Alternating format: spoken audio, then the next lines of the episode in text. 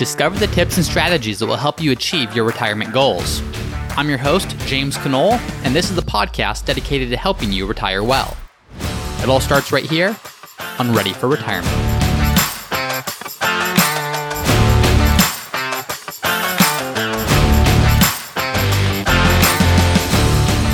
Hi, everyone, and welcome back to another episode of Ready for Retirement. I'm your host, James Knoll.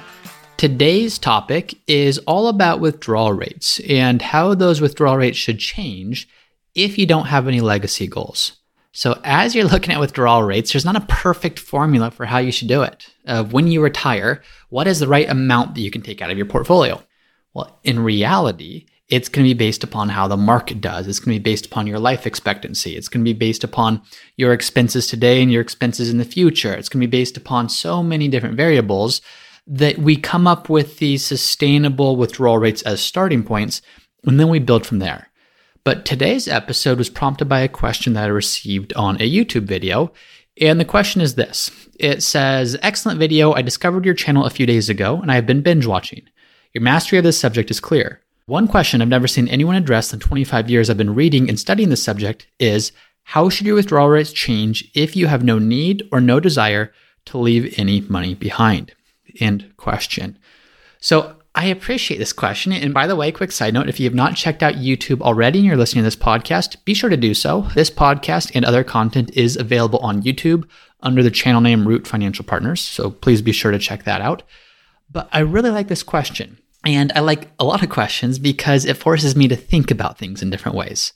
And sometimes there's a very clear answer, and it's just a matter of doing a math problem or it's a matter of responding in a very clear but really just matter of fact way. Other times there's not a perfect answer. So it really comes down to understanding the desired outcome and then reverse engineering options to get there. I will say this question is the latter of how do you understand the desired outcome and then reverse engineer different options to get there because there's not necessarily studies or a science of how do you do this perfectly. Because when you look at this, just to backpedal a little bit, research on withdrawal rates, whether it's Bill Bengen's research and the 4% rule that was expanded upon, whether it's Jonathan Guyton's research about the guardrails approach and the rules based withdrawal rates, it was done not to necessarily maximize legacy, but it was done to say how can you maximize lifetime income that you can create over some standard retirement time frame between 30 and 40 years. So as you look at this question, the question of how should that withdrawal rate change if you have no need or no desire to leave any money behind, the first thing I'll say is that the research that's been done on withdrawal rates, it wasn't done under the assumption that your goal is to maximize legacy. It was done under the assumption that your goal is to actually maximize lifetime income. However, in many cases, people who stick to these certain withdrawal rates, they do end up with significant asset balances by the end of their retirement. In fact, Michael Kitces did an analysis where he discovered that retirees who followed that 4% rule using a 60 40 portfolio, they were more likely to quadruple their wealth than they were to deplete any of their portfolio principal after 30 years. In other words, let's assume you retire at age 60 and you have a million dollars in your portfolio. You are four times as likely to reach age 90 with $4 million in your portfolio than you are to reach age 90 with fewer than a million dollars in your portfolio. So, as you look at this, even though the goal of this research is to say, how do you sustain portfolio income over the duration of retirement, it's not done with the goal of maximizing legacy. In many cases, in most cases, I will say, if you follow these rules, you will actually end up with more money at the end of retirement than you will at the beginning. And the reason for that makes sense. As you look at the 4% rule, for example, it was designed to say, regardless of what happens in the stock market during your retirement, whether times are really good or really bad, what is the highest initial withdrawal rate that is sustainable, whether the market's great or whether the market's horrible? So, in other words, it's what's the highest initial withdrawal rate that you can sustain, even if the market's horrible? Because if the market's going to be great, well, then of course you could sustain that withdrawal rate. But the bigger question is if it's a terrible market, could you still do so? So that rule is based upon what's the highest amount you can take in the worst scenario. So if you don't have the worst scenario, it just stands to reason that your portfolio is going to keep growing if you're just taking that 4%. So, as we start to explore this, what I want to do is take a look at this question. There's not a perfect answer, but I want to explore it from a few different angles so we can start to understand different options for how you can approach this. So, let's start with this. Simply put, this listener's goal in the stated question of how should your withdrawal rate change if you have no need or no desire to leave any money behind, what I'm taking that to say is how can I maximize the income I can create if I want to pass away with zero dollars, theoretically, if that's possible? Well, there's a few different options. The first option that you might look at is using something called a single premium immediate annuity. You might hear people abbreviate it as a SPIA, S P I A. What a single premium immediate annuity does is it's going to maximize your current income and have no leftover amount. It's almost like you are buying yourself a pension. So, for example, I ran a quote on a website, and this website was USAA's website, and I am doing this in May of 2022, and this is going to be based upon interest rates and a few other factors. But I ran a quote to said, What if I took a million dollars and I wanted a single premium immediate annuity, and I did it as if today was my 62nd birthday? What that quote showed me was that if I did a one time payment of $1 million, I could create a monthly payout for the rest of my life, again, assuming I'm a 62 year old male, for $5,153.53 per month. So, what that comes out to is $61,842 per year. If I am just looking to say, how can I take the dollars that I have, in this example, 1 million of them, and stick that into a product that will pay me income for the rest of my life, whether that life is five more years or 50 more years, and I'm a 62 year old male based on this quote, it was giving me an initial withdrawal rate of about 6.18%, which sounds fairly high. That's certainly higher than 4%. It's higher than some of the guardrail starting points. But keep in mind, that does not increase with inflation.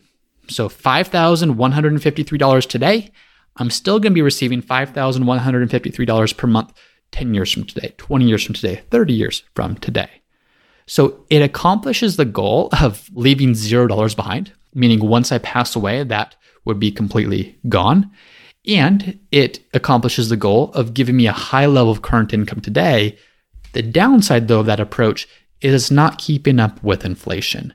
So even though those dollar values are the same and the income amount is the same each year, the purchasing power is going to be diminished year after year after year. And when you look at it, in most cases, of course, it depends upon how long you live. If you were to take a standard withdrawal rate, say using the 4% rule, and compared that to this immediate annuity, the single premium immediate annuity, at first, it looks like the immediate annuity is coming out ahead. So a million dollars using the 4% rule generates $40,000 per year a single premium immediate annuity using this million dollars, it generates $61,842 per year. So it starts out higher. Now, keep in mind there's no principal balance that you have. So if you wanted to do something else with those funds, you still have the million dollars under normal withdrawal rate rules. With a single premium immediate annuity, you would not. But the point is, over time, that 4% rule, it's done under the assumption that you're increasing that with inflation over time. So at some point, there's a break even point where you've actually come out ahead in most cases, where yes, the single premium immediate annuity might look very attractive in the short term. And if you have zero tolerance for ups and downs in the market, or if you want some guaranteed income to be able to pay certain bills or to be able to cover certain expenses, this could be an option. But in many cases, I don't love it. And in most cases, I actually dislike it because you could recreate that using better withdrawal rules, in my opinion. So a single premium immediate annuity option is an option if you want to maximize current income with no leftover amount, but I do think there's better ways to do it. Another way, again, this episode is just going to be exploring this question from a few different angles so you can start to see what maybe makes most sense for you. Another way is to insure against worst case scenario and then spend the rest. So what do I mean by that? Well, the biggest risk to this listener's question is running out of money if you want to spin down your portfolio as much as possible and leave zero legacy goal, it's not necessarily the risk of not leaving a legacy, it's the risk of outliving your dollars. What if you spend this money down too aggressively and money's gone, but you still have life to live? That becomes a major risk. So, as you look at this, you probably know what an average year looks like in terms of what your expenses might be. So, does it make sense to do an exercise where you say, what does an average year look like? How can I really enjoy these dollars? What type of travel do I want to do? What type of activities do I want to do? How do I want to use these dollars? But then you have to ask yourself, what would a long term care event do for me? What would a major health event do here? What would another major expense do here? So if I plan every single year as if it's just average and get a sense of, okay, here's what average expenses are, can my portfolio properly structure that? That's all fine and good until a major health event comes up, or until a major long term care event comes up, or until another major expense comes up. So, one way you can look at that is say, okay, what are the worst case scenario options? Of how can I insure against a long term care, or insure against a health event, or insure against some big expense coming and disrupting some of this? And once all the major expenses, or as many as possible, the major expenses are covered, could I then give myself permission just to spend the rest using some average approach of I'm going to spend this money down over the next 10 years or 20 years or whatever you feel a good proper time horizon is. So, for example, what could that look like? Well, think of what could derail your retirement plan. Is it medical costs? Well, if so, do you pay for a more comprehensive Medicare supplement plan? So, Medicare Supplement or Medigap Plan F is the most comprehensive Medicare supplement plan available. You pay a little bit more for it, but Medicare Supplement Plan F covers 100% of your Medicare cost sharing and leaves you with no out of pocket expenses.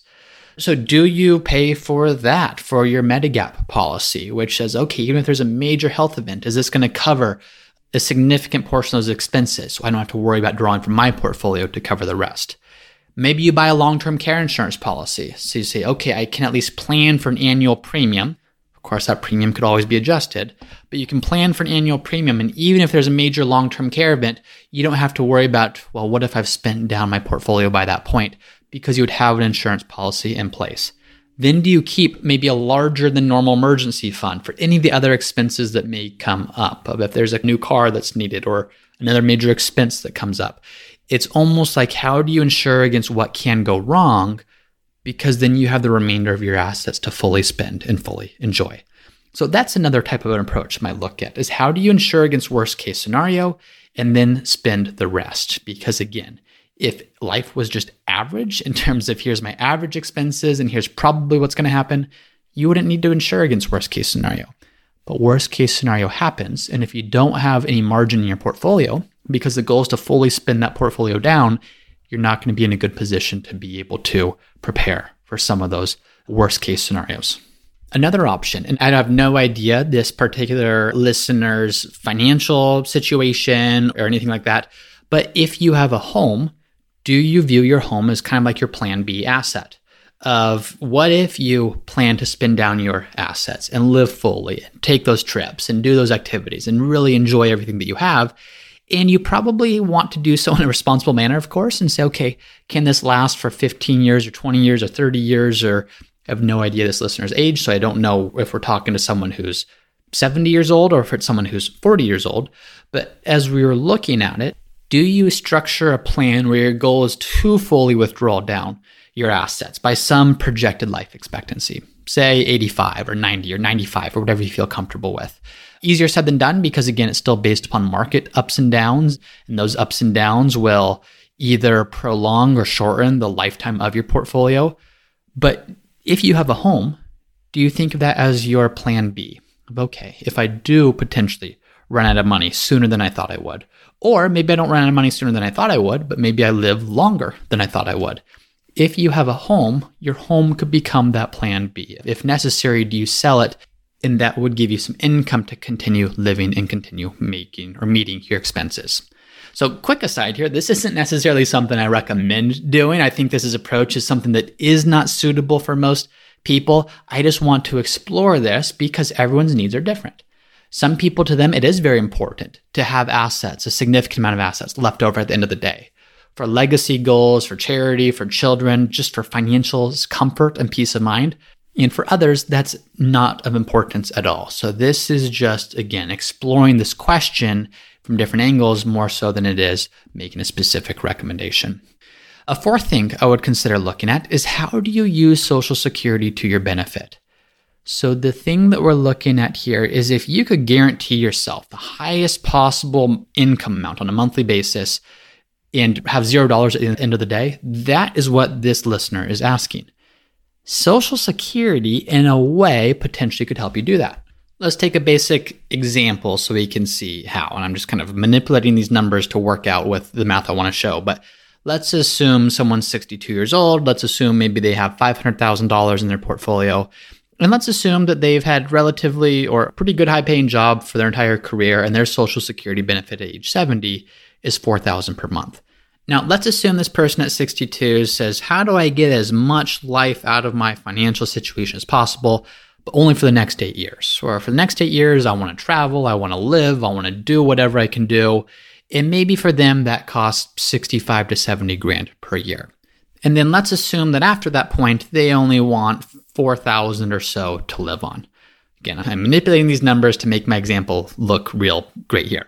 So, what if they took that $500,000 and said, okay, do we just blow through this? I don't mean blow through it in an irresponsible sense, but do we plan on spending this down over the next eight years? Where with even a decent growth rate, it could probably generate 65, 70,000 plus dollars per year of income, which would allow this individual to do everything they'd want to do. But then by 70, they've probably burnt through the entire amount. Well, at 70, there's $4,000 per month of Social Security benefit coming in. So there's still a baseline level of income that will help to pay those essential expenses along the way. But the concept is, and again, going back to the question and the heart of the question, which is how can we just fully enjoy these assets without any desire to leave anything behind? Could you fully spend down your assets up front, or at least mostly spend them down while you fully maximize Social Security, because Social Security is one of those investments, or it's one of those income sources, I should say, that whether you live until 80 or 90 or 100 or 120, you're going to have that as an income floor. So having that as a fallback and using your assets to really support desired lifestyle up front could be a way of approaching this as well. So these are all just different ways of looking at it, whether it's a single premium immediate annuity, whether it's insuring against worst case scenario and spending the rest, whether it's using your home as an asset, whether it's using social security to your benefit.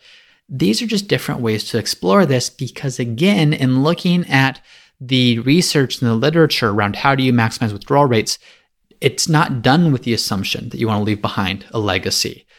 So, because of that, I think my favorite approach, and I talk about this a lot, is that guardrails approach of there is no perfect formula for success if you knew exactly what the market was going to do every single year from the day you retired until the day you died, which would also require knowing the day you were going to die, you could come up with the perfect withdrawal strategy to fully spend down all of your assets. You could come up with the perfect withdrawal strategy to spend every last penny that you have, and then your last check goes through, and then you die. That would be an option. But because there's so many variables, and because so many of those variables are outside of our control, there is not that perfect formula for success throughout retirement, which is why I like that guardrails approach. Again, the general framework behind the guardrails is making sure you're not overspending, but also making sure you're not overspending and reviewing this on an annual basis. When the market's up, when the market's down, when inflation's high, when inflation's low, making sure you're staying within the thresholds. So to me, if your goal is to not maximize legacy, spend towards the upper threshold every year of that guardrails approach.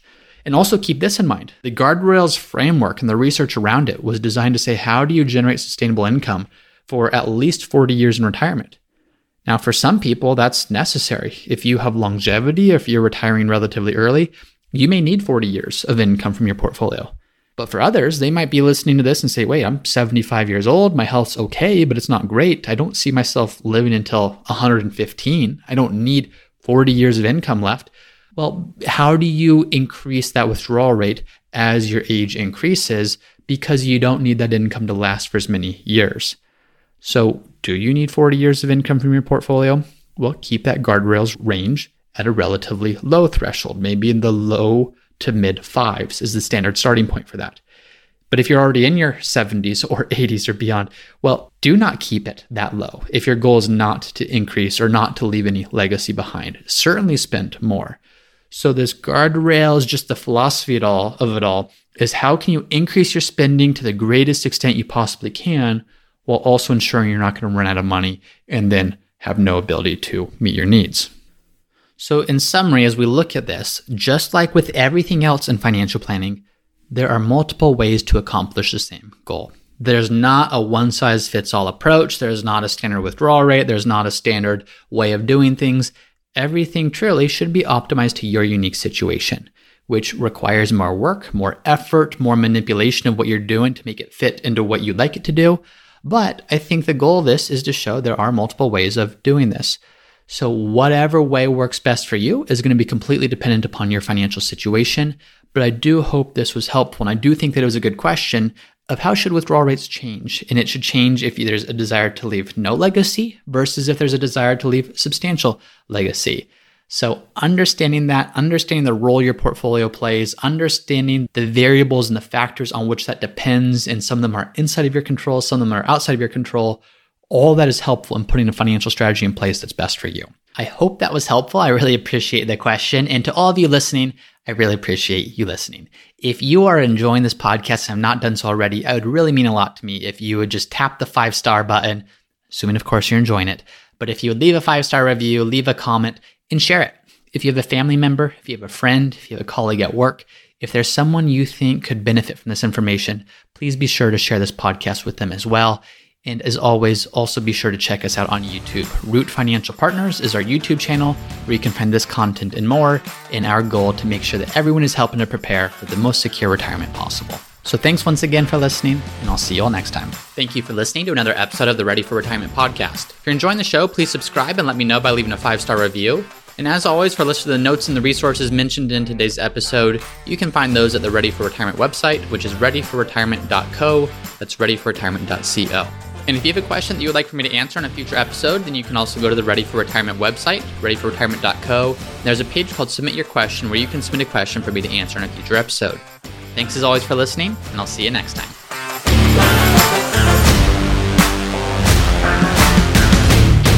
Hey everyone, it's me again for the disclaimer. Please be smart about this. Before doing anything, please be sure to consult with your tax planner or financial planner Nothing in this podcast should be construed as investment, tax, legal, or other financial advice. It is for informational purposes only.